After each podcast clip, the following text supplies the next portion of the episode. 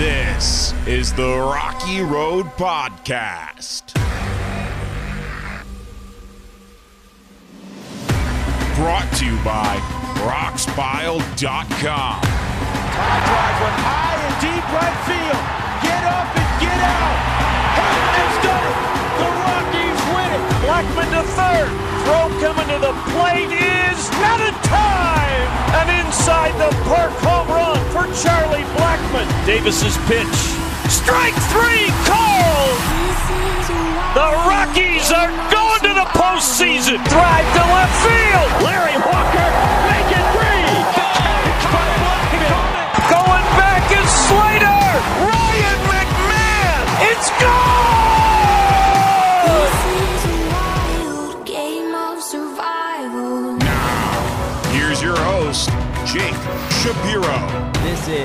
The first podcast of the year, absolute first podcast of the year here at Blake Street Tavern that I am sitting here alone. Because after every single game, I tell you guys, hey, you're going to find me at the Blake Street Tavern. It's just a matter of when, not if. And today, it took until almost a month into the season, just shy of a month, before I was doing a podcast here after a home game, and nobody wanted to show up. And that's because this place is the absolute best. Uh, they've got great drink deals. They've got really, really good food. I eat here literally every day. And they have a really friendly staff that I love, frankly, a lot. So you got to come here. You got to check out the games. Uh, Avs Nugget, Nuggets away games. I believe this is the official watch party. If it not, if it's not, it makes it feel like it is. It's wild in here during those games. Uh, if you can't make it to the Pepsi Center, same thing. But anyway, it's weird not having anyone sitting at the table. Feels just like old times. So talking to myself tonight, talking to you between the microphone, and I'm glad that I could join you on your Sunday evening or your Monday commute. Happy Easter, happy Passover, all that good stuff.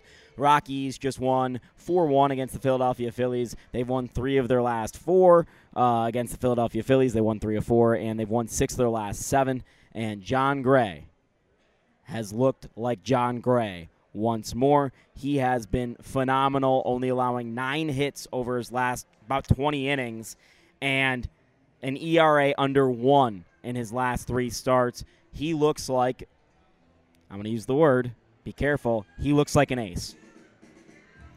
And I talked to him after the game, and I think anyone with a set of eyes can tell you what Jon Gray is doing his fastball looks like his fastball again. It's 96, sitting there at 96. It's got life to it, and it tops at 80. And it's not sinking out of his hands.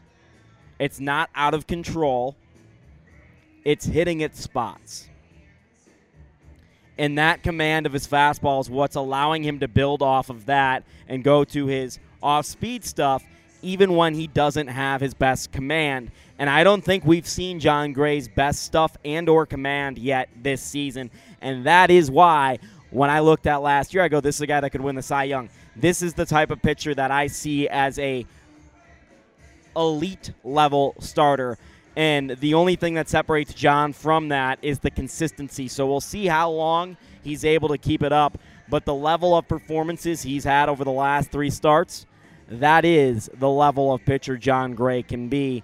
And I would not be surprised to see that continue. I also would not be surprised to see him, you know, down in Albuquerque because that's the way Jon has been here the last few years, although I would bet on the former rather than the latter.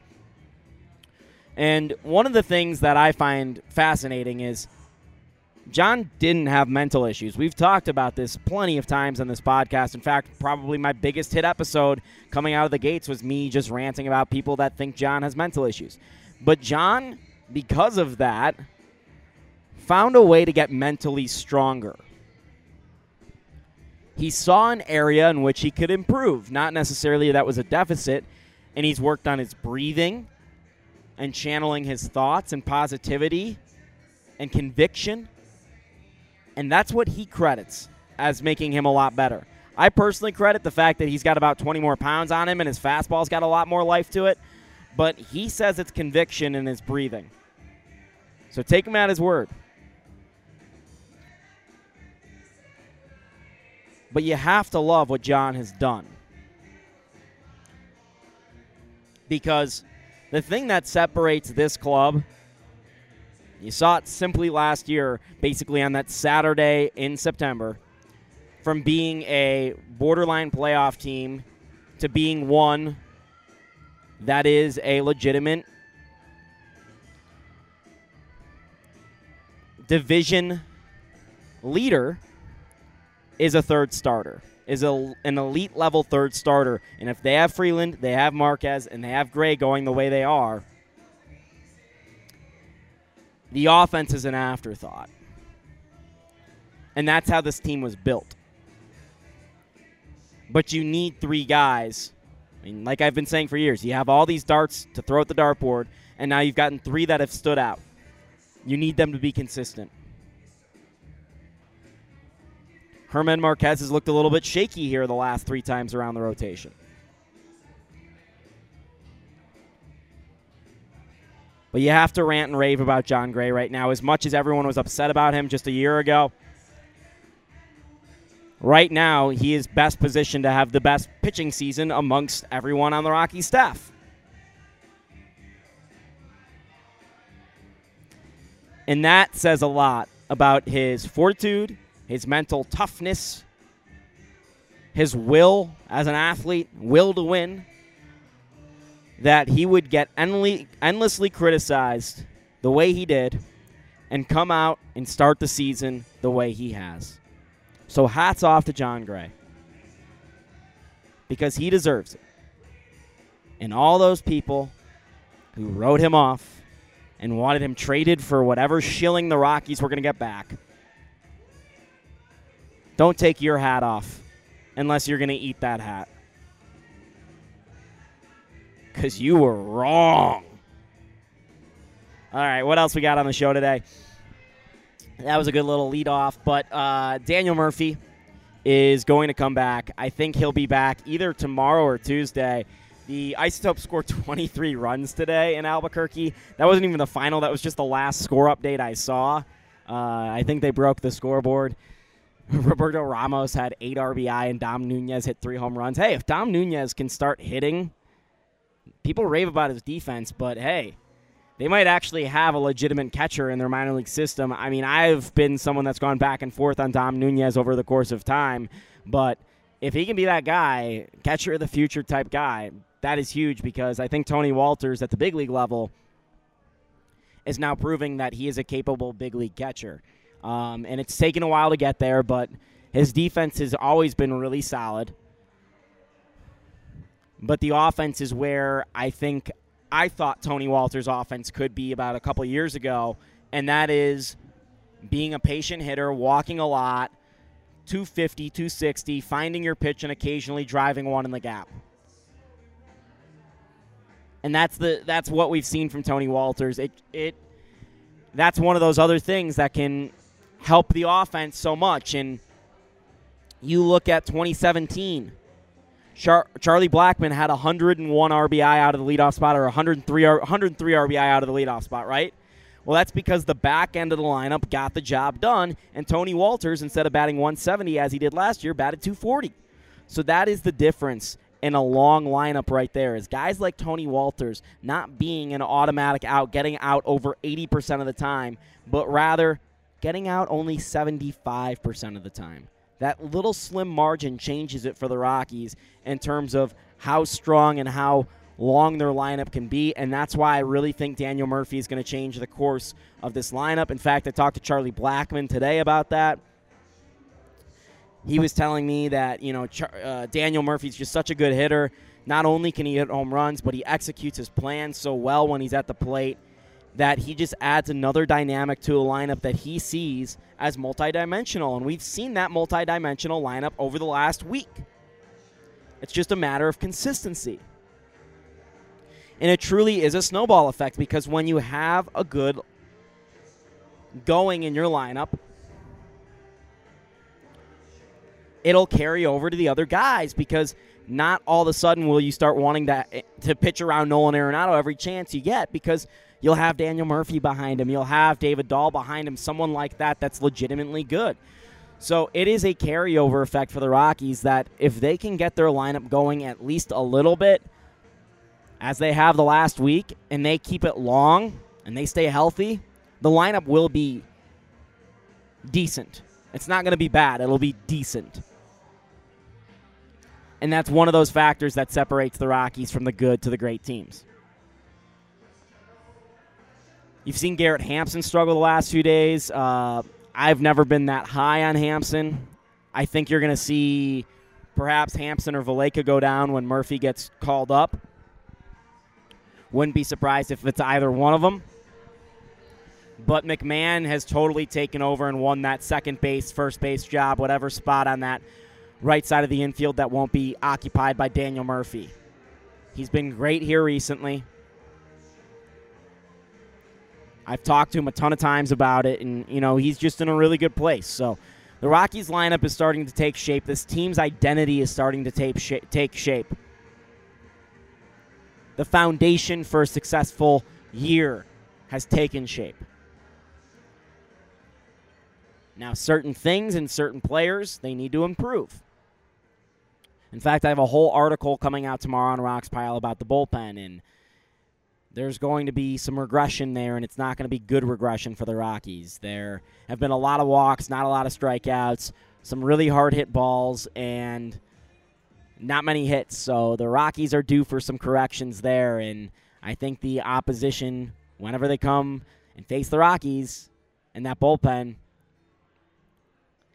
I think some things are going to change here pretty quick. It can't just be all Scott Oberg pitching, you know, 100 innings and hope for the best there. You know, I just I don't have a lot of faith in the bullpen, and that's not an issue that has happened yet, an issue that's transpired yet. I think that's an issue that is going to transpire here as the offense heats up. People are going to be really frustrated that the bullpen's going to cost them a few games.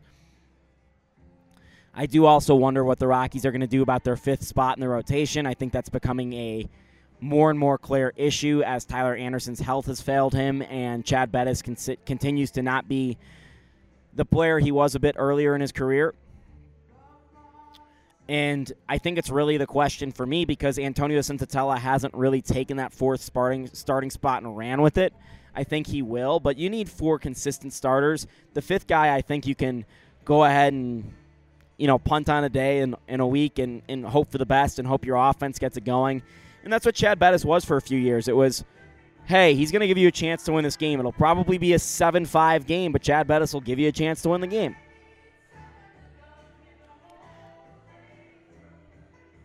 I don't know that he's done that anymore. And I don't know that Tyler Anderson has done that the last, but, you know, six months or so. So you know, towards the end of last season and, and the start of this season. So I think that's becoming an issue, and, and the issues are troubling because the Rockies no longer have the money to spend and go replace these guys. Of course, they can trade some talent in the minor leagues if they really wanted to. But that's not what they're looking to do. They're looking to sustain success, which means they're not going to trade many prospects. And I've said this a few times. I said, said this yesterday on Jenna Garcia's Locked On Rockies podcast. I think the real secret to this season is the Rockies got to find themselves around 500 at around June 10th.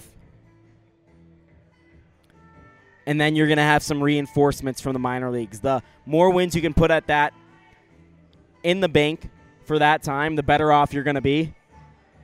But if you can get to a spot where instead of, you know, 36 and 39, 38 and 42 like you were last year,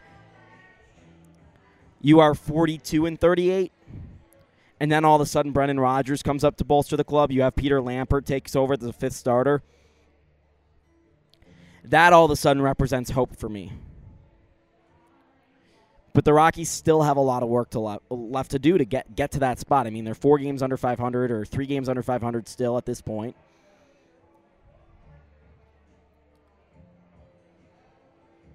And of course, the schedule's pretty tough.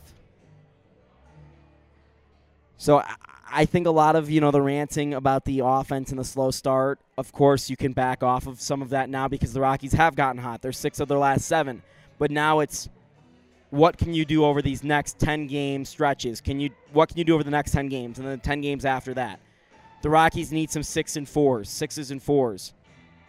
It'd be nice to go 6 to 7 every time, but you're not going to do that. They just need to have some stretches where they continue to go 6 of 4 or 6 and 4, 6 and 4, 7 and 3. And that's what I'm looking for from this team is the consistency. Have I do I think the offense is hitting its stride yet? No, I don't think the offense has been the best it can be. I don't think the starting pitching is the best it could be. The bullpen, I don't know. The defense I don't think has settled in yet either.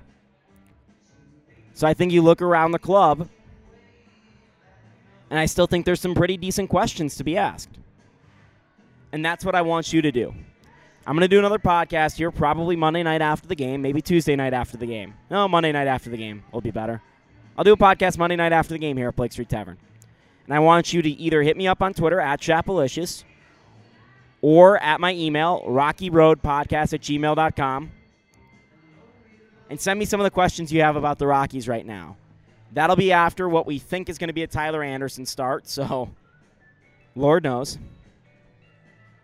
But I want your questions, your serious questions, and your assessment on what you think the Rockies have done this far, what questions you have that are pressing about this team, and what your overall feel is. Because at this point, I don't think the six of seven has corrected for that losing streak the Rockies had earlier. And I think people rightfully have questions about this team, given what's in front of them in the National League, especially in the National League West, and given some of the questions and problems that have already presented themselves at this point in the season. I like to keep these podcasts short and sweet so I can hang out with my friends at the Blake Street Tavern. And I'd love to see you next time I do the podcast here. So, Monday night, I'll see you Monday night after the Rockies game, and me and you can get all excited about the Nuggets game Tuesday. In fact, I was talking to Kyle Freeland the other day. I'm like, you going to the Nuggets game Tuesday night? He's like, no. I'm like, oh, yeah, that's right. You have to pitch. He's like, yep. I'm like, well, if you throw a perfect game, I'm sure it'll be really quick and we can get over the Nuggets game. And he's like, uh, yeah.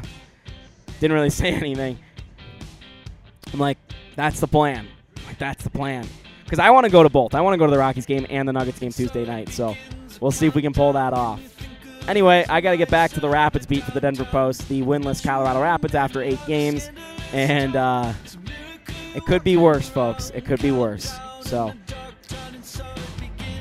send me your questions, your comments, uh, and I will talk to you very soon about the Colorado Rockies. But Jon Gray appears to be Jon Grace once more. The only thing that we'll need to see from him is that consistency. Talk soon. You've listened to the Rocky Road Podcast, part of the Rocky Road Podcast Network, which is just this podcast.